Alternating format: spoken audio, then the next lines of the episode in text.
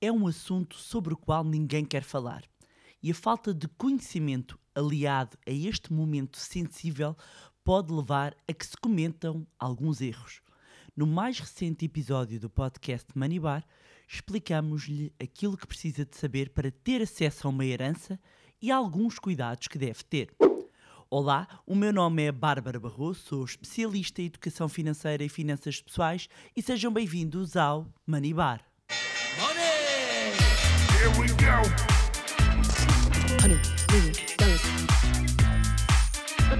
The. Olá, meus amigos, como é que vocês estão? Espero que estejam todos bem e de boa saúde. E hoje vou trazer um tema sensível, mas sobre o qual é fundamental falar. É que falarmos de herança implica sempre falarmos de morte. E sem querer tornar este episódio pesado, eu vou pedir que tenha atenção e que inclusivamente possa passar este episódio, enviar este episódio, seja por WhatsApp, e-mail, mensagem, a quem acha que possa ser útil e não é aqui com desejos que nenhuma fatalidade ocorra, mas é de facto um episódio que eu considero importante. Se a verdade não falamos de dinheiro, muito menos falamos de morte. E quando se aliam estas duas áreas, torna-se o, tema ainda mais sensível. E porque hum, a verdade é que nós muitas vezes não fazemos ideia destes pontos eh, que eu vou salientar no episódio de hoje, até sermos confrontados com a situação. E naquele momento é a última coisa que queremos pensar, mas é importante compreender os passos.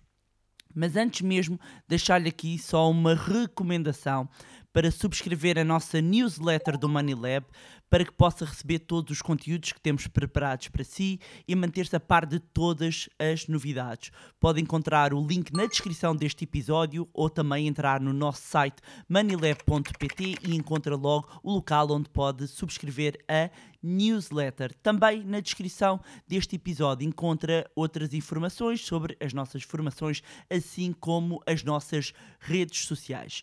Vamos então ao tema de hoje. A verdade é que depois de o, fa- o falecimento, eh, a morte de um familiar, existem sempre algumas burocracias a tratar. E uma delas é a herança, a herança e a partilha de bens. E todos conhecemos histórias de problemas com heranças e partilhas, e neste episódio eu vou explicar o processo desde o início. Então, o primeiro aspecto a tratar numa herança é o registro do óbito. Uh, por norma, quando há a morte, o delegado de saúde ou um médico é quem emite um certificado de morte e este é o documento que vai permitir solicitar, no prazo de 48 horas, o pedido de registro na Conservatório do Registro Civil e este é um procedimento gratuito e que muitas agências funerárias acabam por se encarregar deste passo em substituição ahm, dos familiares que a pessoa morreu. Isto vai permitir que tenha acesso à certidão de óbito.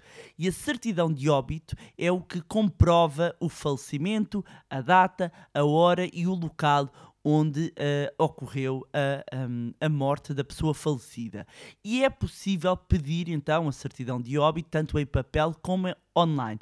Mas, como eu estava a dizer, muitas funerárias acabam por tratar deste assunto. O passo seguinte após o registro do óbito é identificar quem são os herdeiros. Isto no caso em que tal seja necessário e existe um documento que é a habilitação de herdeiros, que é formalizado através de uma escritura pública e faz através de um cartório notarial ou mesmo no balcão de heranças. E este documento é essencial para que os herdeiros, primeiro, provem que são herdeiros, mas também é essencial para que consigam movimentar as contas bancárias da pessoa falecida, que consigam registar imóveis, hum, os veículos. Uh, geralmente, a habilitação de herdeiros é feita pelo cabeça de casal. E quem é esta uh, pessoa? A cabeça de casal é a pessoa responsável pela administração da herança até ao momento da sua partilha, porque isto existem várias fases, não é? Eu estou aqui a nomear e, a indicar desde o início. Uma das dúvidas que pode existir é quem pode afinal herdar. Quando não há testamento, a partilha é feita pelos herdeiros legítimos. Existe uma ordem de sucessão legítima de herdeiros a seguir de acordo com a lei. E a ordem para se herdar é cônjuge e descendentes, filhos e netos, cônjuge e ascendentes, pais e avós, irmãos e seus descendentes, outros parentes mais afastados até ao quarto grau, primos direitos, tio-avós, sobrinhos netos e, por fim, o Estado. Quando existe um testamento, podem ser ainda beneficiadas outras pessoas, ou seja, um familiar específico, um amigo ou mesmo uma instituição. Indicar, por exemplo, e deixar aqui a nota que animais domésticos não podem herdar. E para pessoas que querem deixar, podem é deixar a uma pessoa que tenha como, uh, um, como objetivo deixar uh, marcado em testamento que quer que aquela pessoa cuide daquele animal, mas por lei não pode deixar uh, bens a um animal. Portanto, voltando aqui, quando existe o testamento, então pode beneficiar outras pessoas, os familiares, um amigo, uma instituição. No entanto, o cônjuge, os descendentes e ascendentes não podem ser afastados da herança. Basicamente, a lei prevê como que uma cota indisponível eh, para estes herdeiros legítimos. Por isso, ainda que um, um, o titular dos bens e, e a pessoa falecida tenha feito um testamento, apenas pode dispor livremente da parte que sobrar depois de retirada então a parte que pertence aos familiares mais próximos. Quando se pretende deixar a herança aos chamados herdeiros legítimos, ou seja, o cônjuge, descendentes e ascendentes, não é preciso fazer testamento, não é obrigatório fazer testamento. Agora, para beneficiar mais alguém, tem de expressar a vontade por escrito. Quero aproveitar para chamar a atenção de um ponto importante. Uma pessoa que vive em união de facto não é um herdeiro legítimo. Ou seja, em caso de morte da pessoa com quem vive, se não é casado, não tem direito à herança, porque não é considerado herdeiro legítimo na linha de sucessão. Para isso, tem de haver um testamento e constar no testamento como herdeiro. Caso contrário, não recebe nada. Muitas pessoas não sabem disso. Conheço vários casos de pessoas que só se apercebem quando foram confrontados com a situação no momento de morte da pessoa com quem viviam em casal.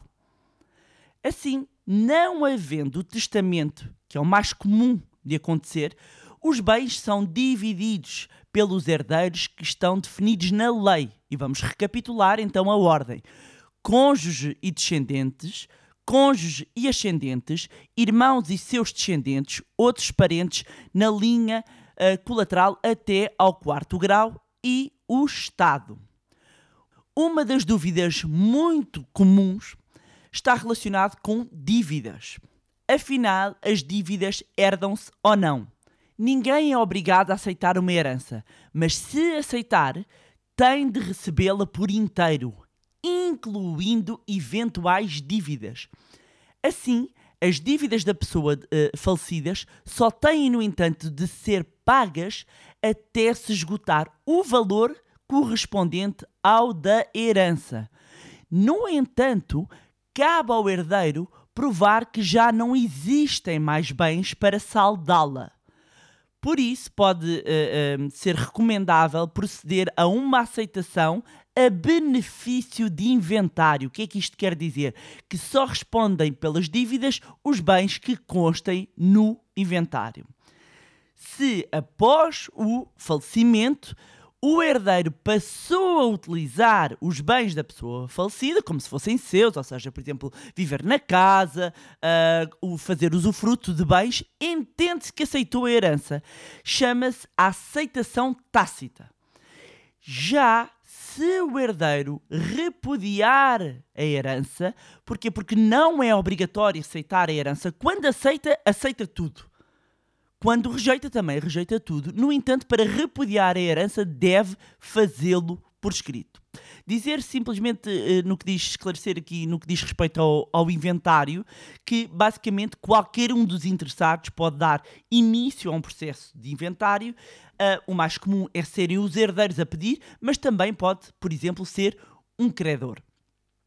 Já no que diz respeito à relação de bens, e aqui há que fazer a distinção se o processo será para entregar no âmbito, esta relação de bens no âmbito de um inventário ou nas finanças.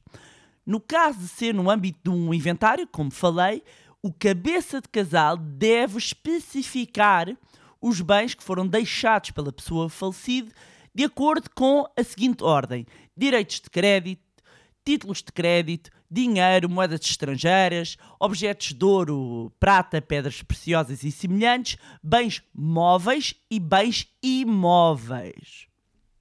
O cabeça de casal Uh, depois deve indicar ainda o valor que atribui a cada um dos bens e, se existirem dívidas, estas também devem ser discriminadas em separado. A relação de bens deve ser entregue num cartório uh, notarial, acompanhado dos elementos que ajudem a identificar.